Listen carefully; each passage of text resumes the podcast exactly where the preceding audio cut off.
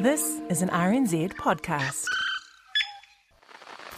Today FM. Beginning transmission in five, four, three, two, one. That was how MediaWorks' brand new talk radio station Today FM launched at 5am last Monday with the voice of Paul Henry, though seeing as the launch of Today FM was part of a company-wide refresh for MediaWorks, it was rather odd that they chose a controversial figure from the past to be part of its new identity for the future. These days, Paul Henry is a resident of Palm Springs in California, though it sounded like he'd phoned in that launch day countdown from Cape Canaveral, and he went on to set the scene for the new radio network like this. It's been a brutal couple of years. A worldwide pandemic. New Zealand will go into lockdown. Global uncertainty. Bashing Hillary Clinton, the media. The country literally divided.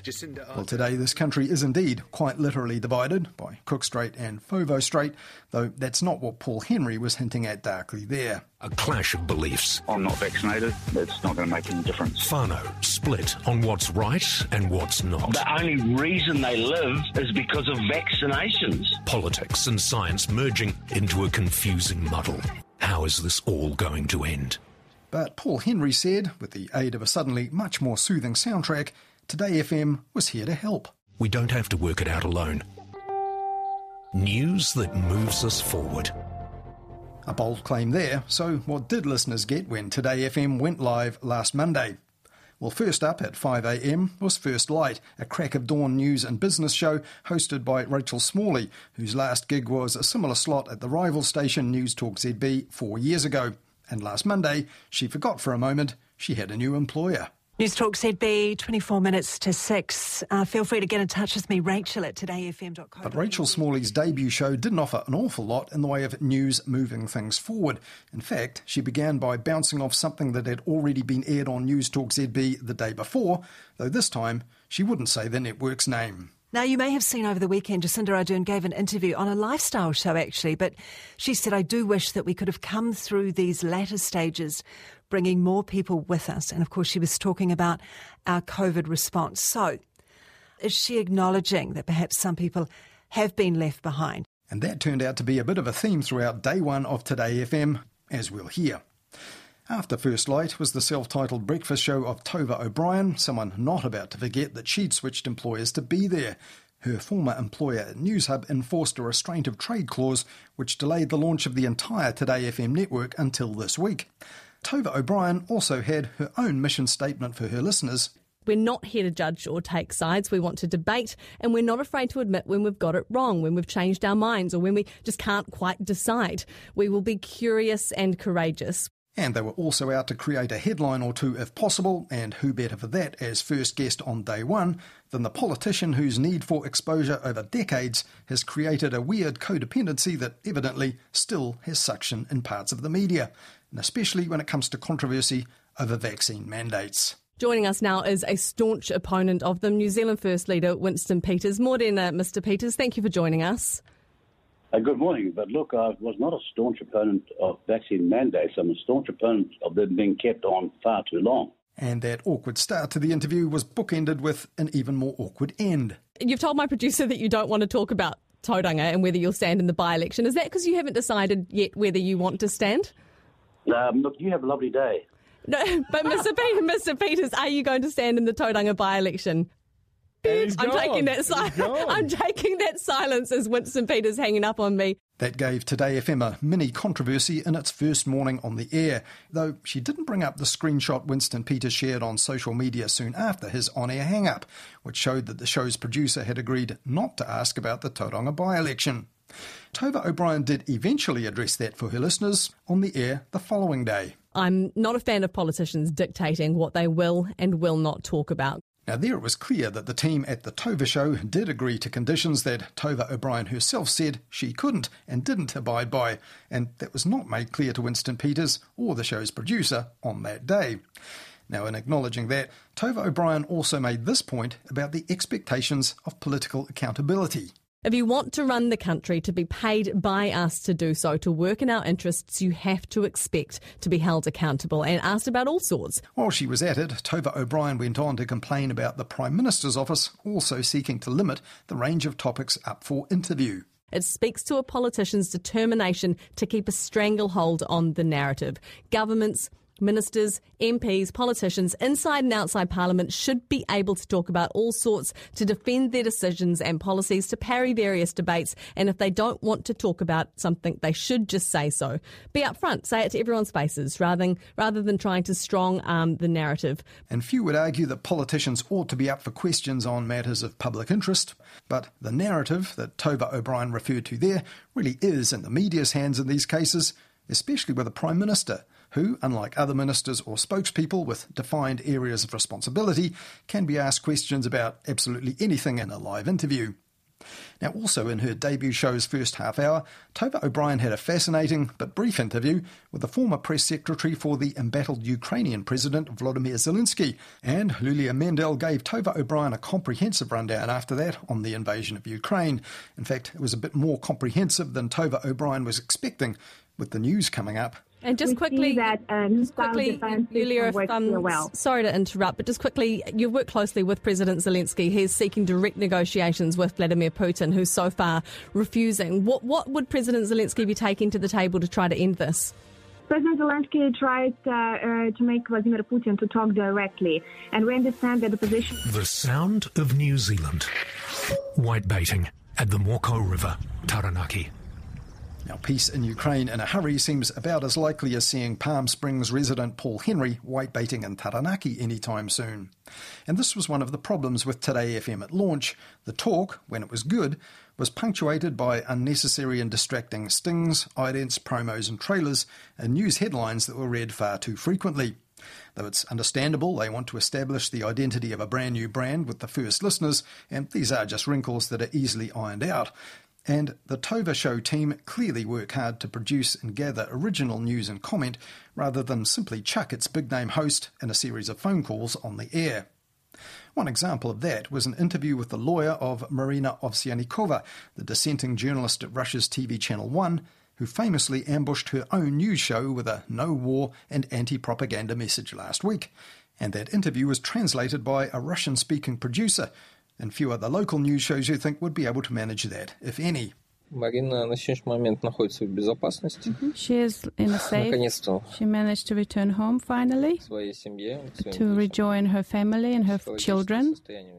Also, after seven on Monday, Tova O'Brien grilled Andrew Little on the health system's worries, and National Party leader Chris Luxon turned up to say unprompted, that vaccine mandates were past their use by date. And after that, Tova O'Brien reminded Christopher Luxon that he used to be a lot tougher on people who didn't vaccinate. Do you still want that sanctions on beneficiaries who don't vaccinate their kids? No, I think what you're confusing is the, the day I was selected as a candidate, I was I was, I was, was about measles. Yeah, no, I, I mis, as I said at the time, like I completely misread our policy on that, and I was brand new, made a mistake, apologise for that.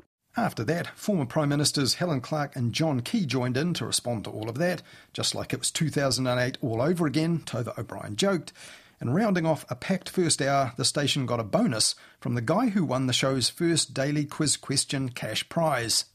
Oh, it was a good move ditching Hoskins this morning, wasn't it? Oh! And while that listener got lucky, Today FM got an unexpected bonus of its own on Monday, the heaviest downpour ever recorded in its main market of Auckland, which caused rain fade to knock out breakfast TV shows via satellite for a bit, and even a lightning strike on the Sky Tower that knocked out some FM radio signals, Though weirdly, the chaos caused by what NIWA called Auckland's wettest hour on record hardly featured in today's own news bulletins that morning, though downpours in the East Cape on Tuesday and Wednesday were well covered. Now, other features of the Tova O'Brien show included a daily Te Reo vocab slot and a fact checking feature on, wouldn't you know it on day one, vaccine mandates. Many of the world's developed countries still have some kind of vaccine mandate in place, but few are as strict as New Zealand's. It's the Today FM fact checker. Fact checker. Fact checker. But the Tova show isn't all killer, no filler. In the last hour of the program, they have a daily debate among themselves, and it goes on a bit. Great debates, guys, but I'm going with Mark. I say yes for Carlos. And while they seem to enjoy it, they may just have overestimated their listeners' appetite for chatting among themselves. It'll be interesting to see if they stick with that feature and the comedy bits they do at the end of the show, which on launch day was a producer singing Bowie's China Girl song, imitating Simon Bridges. I hear that Winston might do the by election. Please do not vote for him. I don't know anything about that country. Now, after that, whatever that was, Tova O'Brien handed over to another former Newshub political editor, Duncan Garner, for the 9 to noon slot. Duncan Garner told his listeners we all need a new approach to big issues. Let's start conversations here that can end up being constructive, that, that do help others, and that find solutions as well. I don't think we've done that well. We need to do it better. But the need for better conversations scarcely squared with his monologues in which he answered his own questions, just like the late News Talk ZB stalwart Paul Holmes used to do for years, years ago. Question Are we at the stage of this pandemic now that we can say with confidence the worst is behind us and we can see the home straight? Answer No. But so much of what followed was the same sort of bluster and strident personal opinions that Duncan Garner's been serving up in recent years. On day one, for example, on Today FM, he insisted that the government was to blame for the protest at Parliament. That's what's happened with that protest. People lost patience. They no longer believed them. That's what Jacinda Ardern was saying over the weekend when she said, Oh, I regret we didn't take more New Zealanders with us. I bet you do. And comments like this one were designed surely just to rack up the audience. Yeah, they've saved lives, but they were never ready, uh, were they? They don't listen. And predictably, that brought out the anti vax callers who plagued MediaWorks' previous station, Magic Talk. I say drop the mandates. What do you say? Oh, I'm all, all for it. Mandates, vaccine passes, open up the borders, get us back to normal, and live our lives the way we want to live them, not the way the government wants us to live them. Yeah, it's unnecessary restriction now. Um, I can't see the reason why we'd be restricted in anything because we're, we're all vaccinated largely. So there's, Uh, a, there's I'm not. No, but but but well, you're not at all. And Duncan Garner went on on Monday to reinforce his casual criticism of the government's COVID response with some illogical arguments. $60 billion is 60 times Pharmac's annual budget for cancer drugs. Can you imagine if we had a war on cancer of $60 billion rather than a war on this virus? Which almost doesn't warrant this massive spend, does it? Because you won't spend $60 billion again on any other health matter. No way. Only a pandemic. You, more people die of cancer. Well, Duncan Garner answered his own question there really with the word pandemic. You don't catch cancer from other people, and if COVID was not a highly contagious virus, well, it wouldn't be so costly to fight. And as he must know, most of the tens of billions spent went on the economic response to COVID's disruption, not the health response. But it seems on Monday, Duncan Garner was just warming up. While the Prime Minister was still announcing the changes to the COVID controls on Wednesday, Duncan Garner was telling his listeners this about the COVID response. I almost feel like it's a big hoax. It almost feels like we've been played. We've been played. And boy, if I'd known that, I would have protested. And soon after, Duncan Garner and one of his callers were saying COVID was just the flu and airing scepticism and actual misinformation about boosters. Hey, I haven't had my booster yet. Should I have my booster? Well, I haven't had mine either. I've had two injections, but Mm. I haven't had my booster, and I've held back on that. Mm. Are we naughty? Are we naughty for that? I don't think so because we are concerned about having it. So am I. You know, I know a lot of people that have had issues with their hearts through having those injections. And I heard that the next injection, the booster, is actually stronger than the last two. Who knows? I mean, this is. Well, the truth is that the booster dose is not stronger than the previous jabs, and it's highly unlikely that that caller really does know people with heart trouble caused by the jab. It also jarred ludicrously with the station's own messaging in the very next ad break on Duncan Garner's show. Today FM, with some information to make you smarter.